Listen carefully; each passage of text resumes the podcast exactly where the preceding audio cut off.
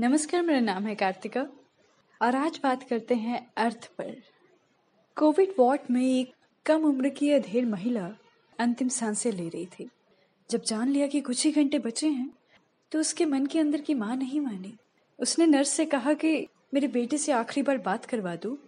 इस तरह की मांग नर्सों को अक्सर मिलती ही रहती है। नर्स ने वीडियो कॉल कर दी।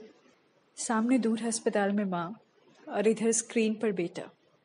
दोनों ये जान रहे थे कि अब बिछड़ने का वक्त आ गया है। बेटा ना तो कुछ कर सकता था, पर अपनी माँ के लिए उसने आखिरी बार एक गाना गाना शुरू कर दिया। पूरा हॉस्पिटल वार्ड शाम, नर्सें चुप। वार्ड की सभी नर्सें इकट्ठी हो गई।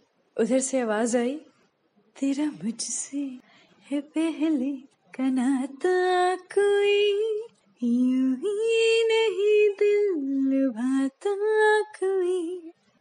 शांत सन्नाटे में ये आवाज़ दिल छीनने वाली थी।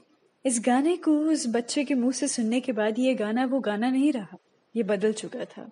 इसके भाव बदल चुके थे। सभी नर्सें सन, आँखों में आँसू लिए अपने अंदर के भावों को समेट कर अपने अपने मरीजों की देखभाल के लिए चली गई। और ये आखिरी गाना सुनने की कुछ ही देर बाद माँ ने दम तोड़ दिया। इस बार भी जब त्योहार आएँगे तो उनको मनाने के लिए लाखों लोग ना मिलेंगे। करोड़ों लोगों ने इस साल हमेशा के लिए दुनिया से विदाई ले ली। भारत में भी अनगिनत रिश्ते, पिता, भाई, बहन, माँ, इन सब की प्रेम कहानियाँ छूट गई। लोगों ने गले भर भर के दिन जिए, रोए, याद किए, हताश हुए। ये दो साल लोगों के लाचारी के साल थे।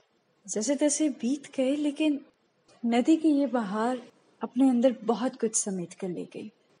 आज अनगिनत लोग अपनों को याद कर रहे होंगे। क्या पता मरने वाले भी हमें याद करते हों? शुक्रिया।